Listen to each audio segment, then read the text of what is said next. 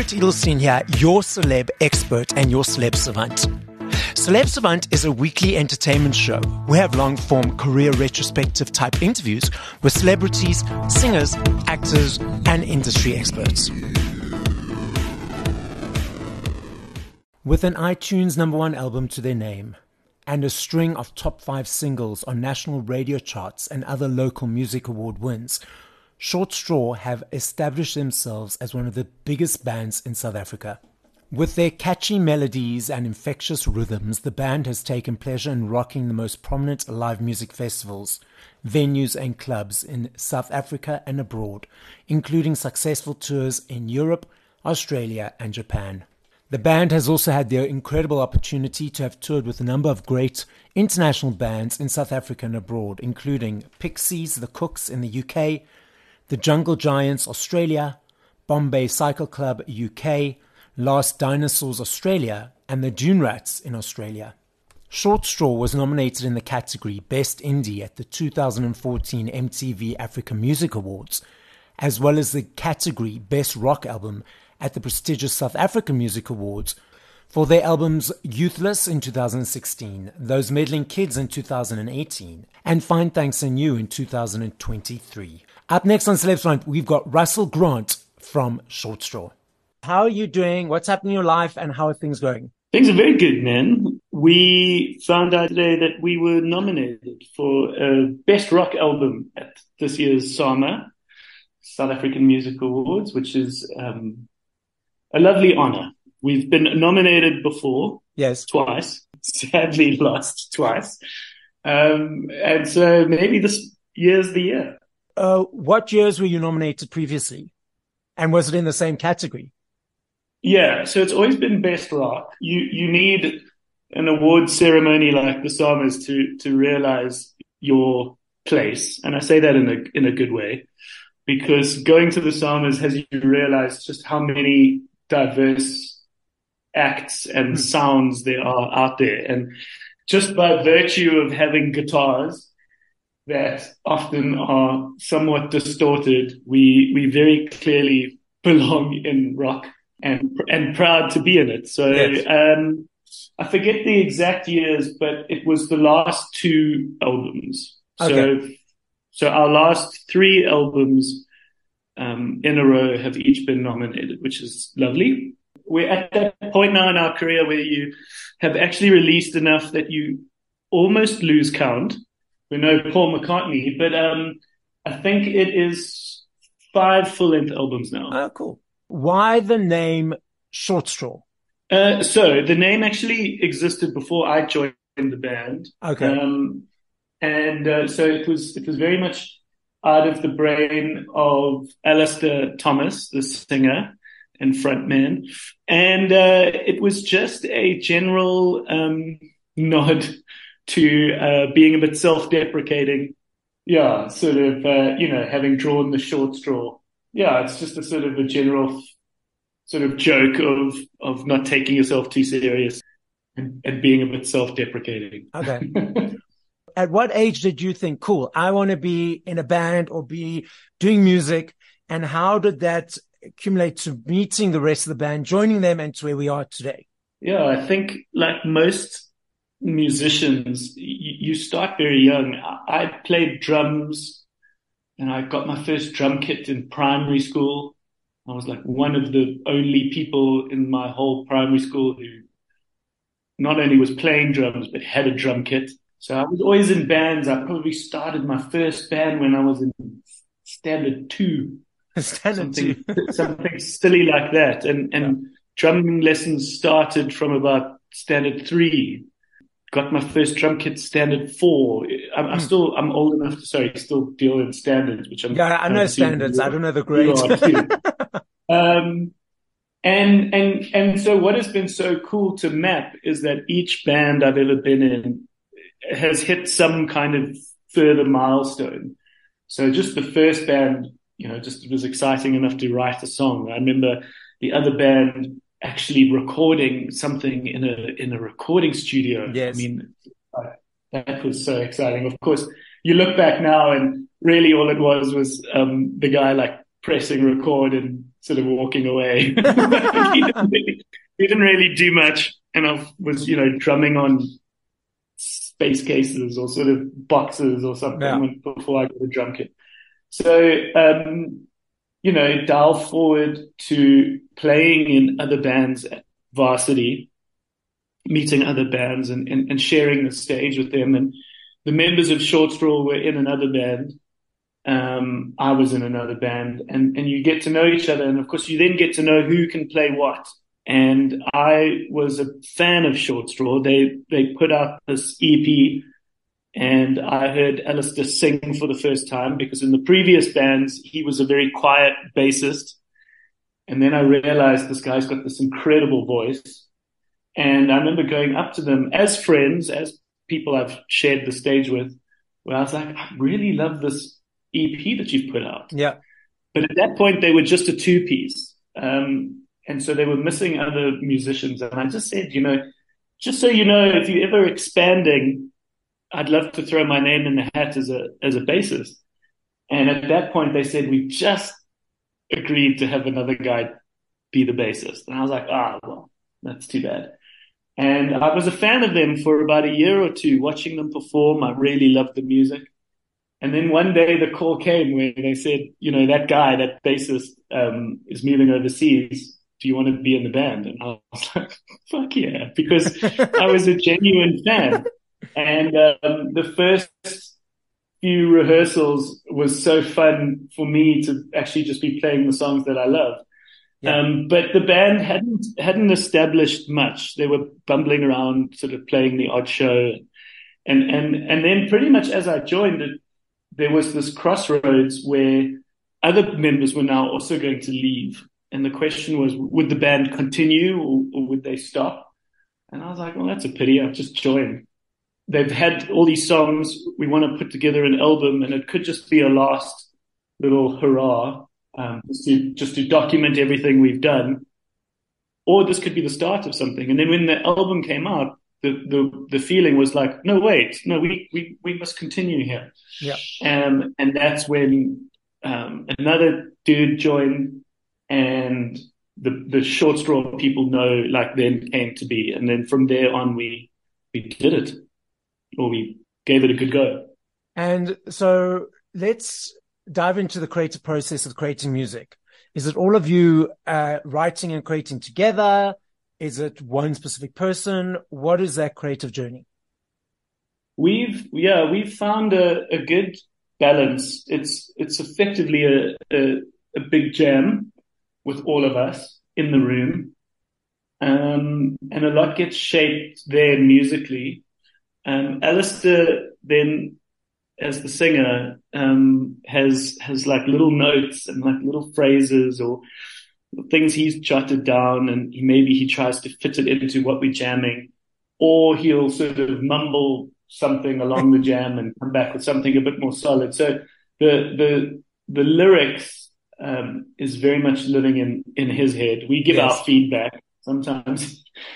Um, sometimes it's maybe something we don't agree with, but for the most part, I mean, I, I think he's one of the greatest lyricists I've ever heard, and I can be somewhat objective because, you know, the final version of something is gets presented when we're recording, and I'm just amazed at, at how his brain works. But musically, it generally all happens together, and so yeah, we've we've opted to to split our royalties even for that reason.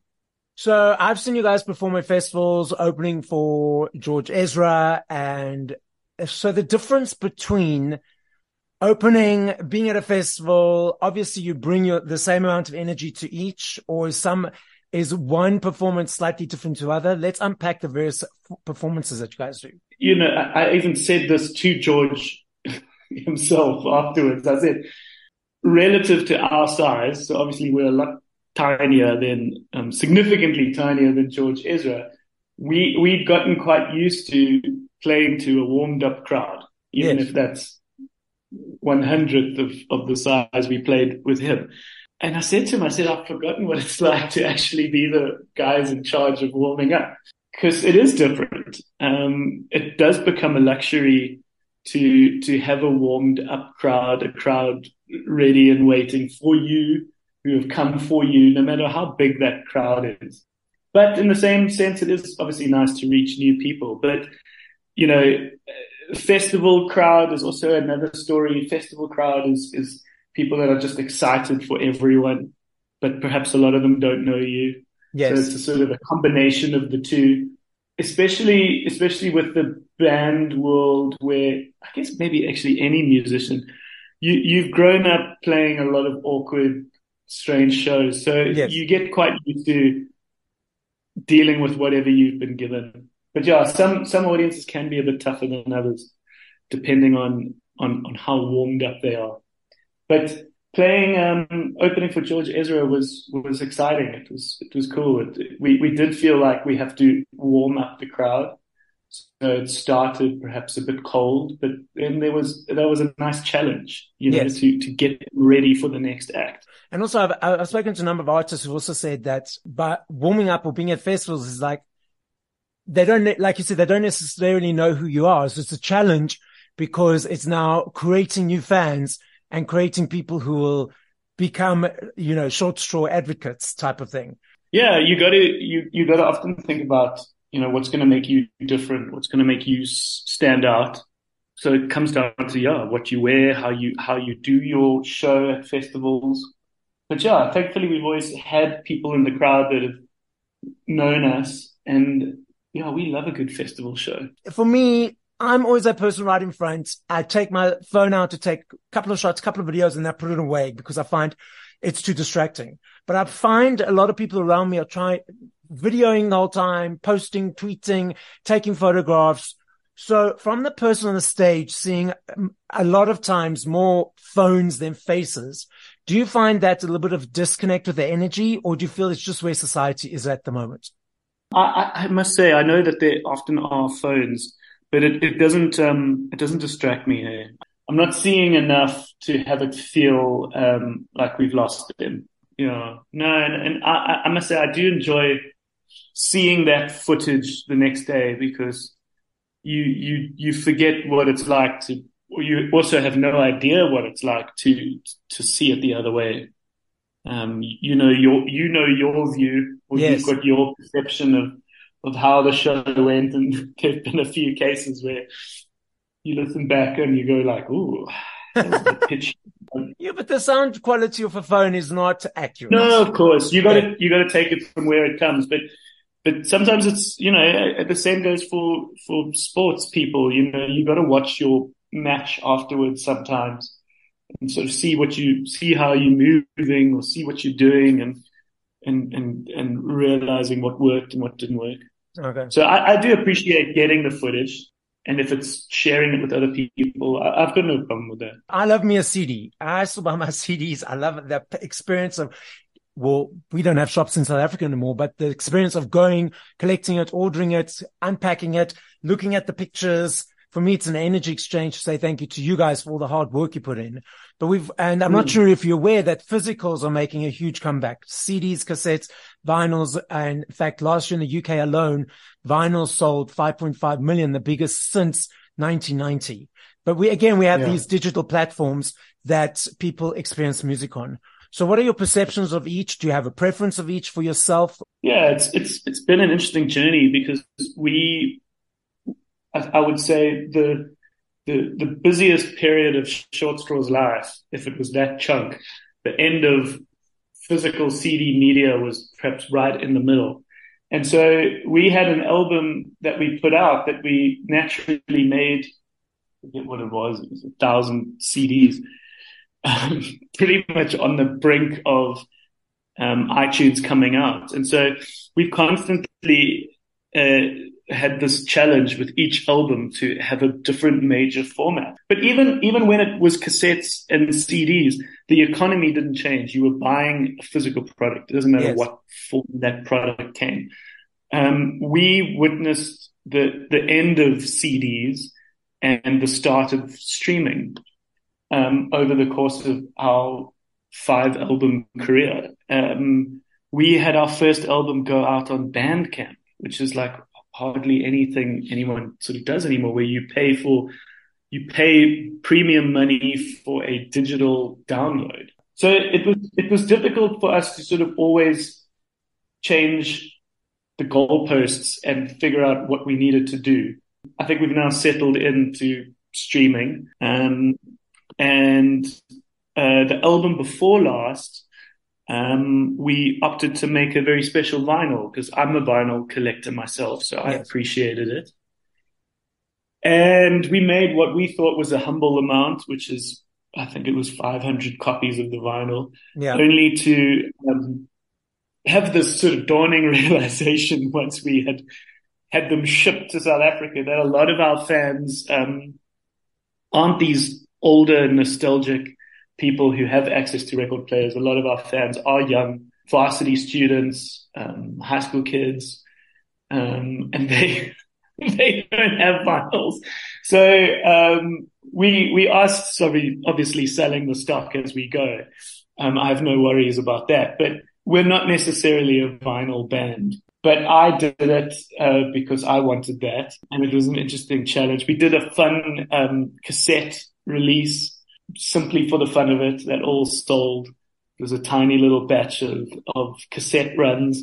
So that was cool and interesting to see that because that yes. very much reminded me of my like primary school era where we were making mixtapes ourselves and traveling around with those like little players that played cassette. So that was fun. And it, but it, but it, for the most part, it's been an interesting challenge to to have to change the approach yes. of literally each album. Literally each of the five albums, there was a different collection of whether physical or streaming. A lot of artists, we have this conversation, we unpack it. And my question is, and a lot of them have said because the royalties are so low and not like they used to, et cetera, et cetera, and they have to rely on touring, a lot of them have like side hustles. And I know you've got a number of side hustles. Do you believe mm. that you would still have them if the music royalties and money was enough or you love having all the various dippings in different things that you're doing? Yeah, I, I, I must say we all started our own things often before the band even took off. And, and so they were great loves so for me, my main thing is owning the Bioscope, which is a cinema. I then joined the band about a year, about a year after I started the actual cinema. I, I think for us, it's what's made us special um, in the fact that we each do our own thing that we love.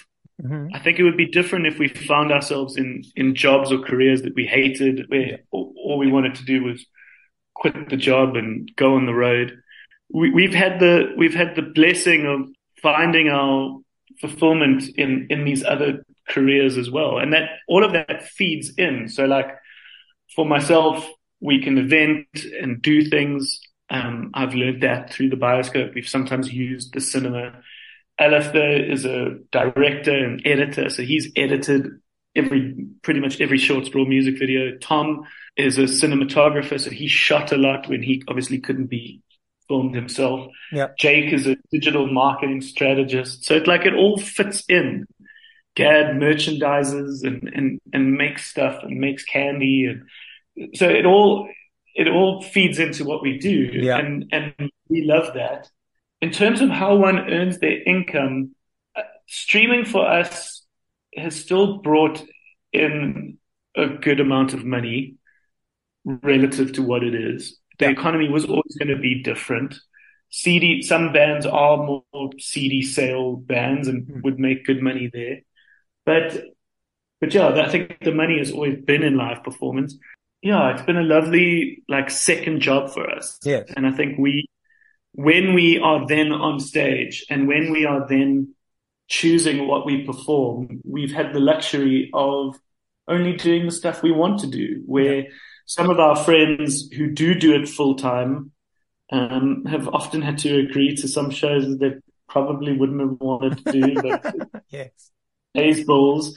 And so that kind of kills a little bit of the love. Where for yes. us, we have the luxury to go, you know what, I don't want to go all that way, or I don't want to do that for that. Where there have been shows where we want to do it and we're not even going to make that much money, but it sounds so fun. We we can we can have the blessing to have that choice. But I, I think despite our side hustles, mm. if we were perhaps a three piece, at the height of our busyness, which was 2014, 2015, we probably could have given it a full time go. I think if we were a three piece, we would have made it work. Um, it's hard. We've chosen to be a five piece. Splitting that amount five ways, yeah. I, I don't think would would ultimately pay the rent.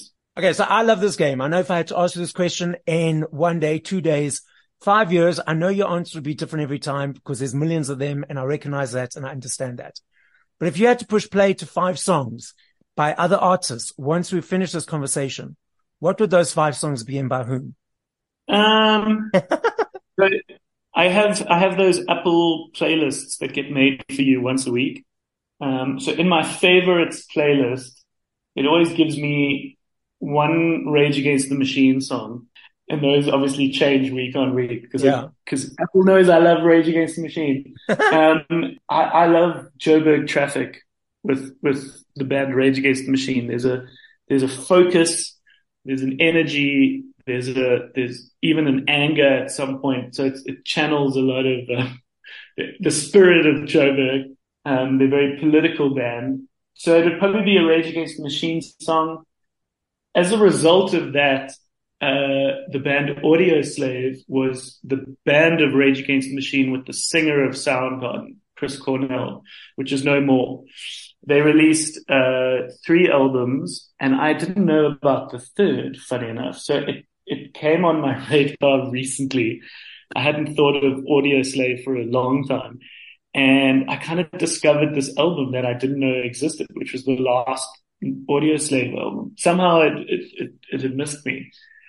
And so it was almost like finding the, the last whisper in the packet. Yes. um, because, of, you know, Chris Cornell, um, is is no longer alive. Yeah. So there's no more Audioslave. So I found this sort of last album, and it's a really good album. So okay. I've been enjoying that. Then recently, um, the band Boy Genius. I got given some vinyls uh, or some vinyl vouchers for my birthday, and so I listened to a bunch of albums ahead of picking which one I would buy on vinyl. There are some artists that just make for perfect vinyl music, and I think Boy Genius and Phoebe Bridgers, you know, who's in Boy Genius, Like all those people that make up that band just make the most incredible vinyl music, which yes. is very chilled, often dinner party, relaxed, end of the night, quiet, end of day music. So in amongst the the hardcore um, Rage Against the Machine, it is very cool to occasionally do a little bit of Phoebe Bridgers. Yeah. That's probably the, the, ex- the extent of my uh, listening at the moment. The podcast is listened to throughout the world. So as a final message to the listening audience, what would you like to say? Hello.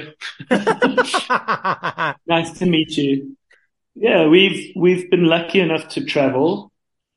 And that was one of the, the, the nicest gifts was, was meeting Short Straw fans from around the world. I think our music some of it has um, a, a, relatively unique African flavor yeah. um, in some of the in some of the music. Um, that was a conscious effort to um, be proud and own our roots. But at the yeah. end of the day, we also are a bunch of English speaking white guys. So, you know, our, our, our influences are very Western and very, um, uh, out there in that regard. So I think the nice combination and the unique flavor, I think, has made for a lot of short straws charm and success over the years. And I think at the end of the day, we are making happy music. uh, if someone says, what's your band? What kind of music? I say happy indie rock. Yeah. And I think we all want that happiness. I think we all want that cheekiness and um, and it's been lovely to you know as far as Japan have people relate to our songs, and so it's it's so it's such a gift that we're making something that can be appreciated across the world. It's a blessing that the music is there and that the music will always be there. That was another lovely realization is that what you make just lives on.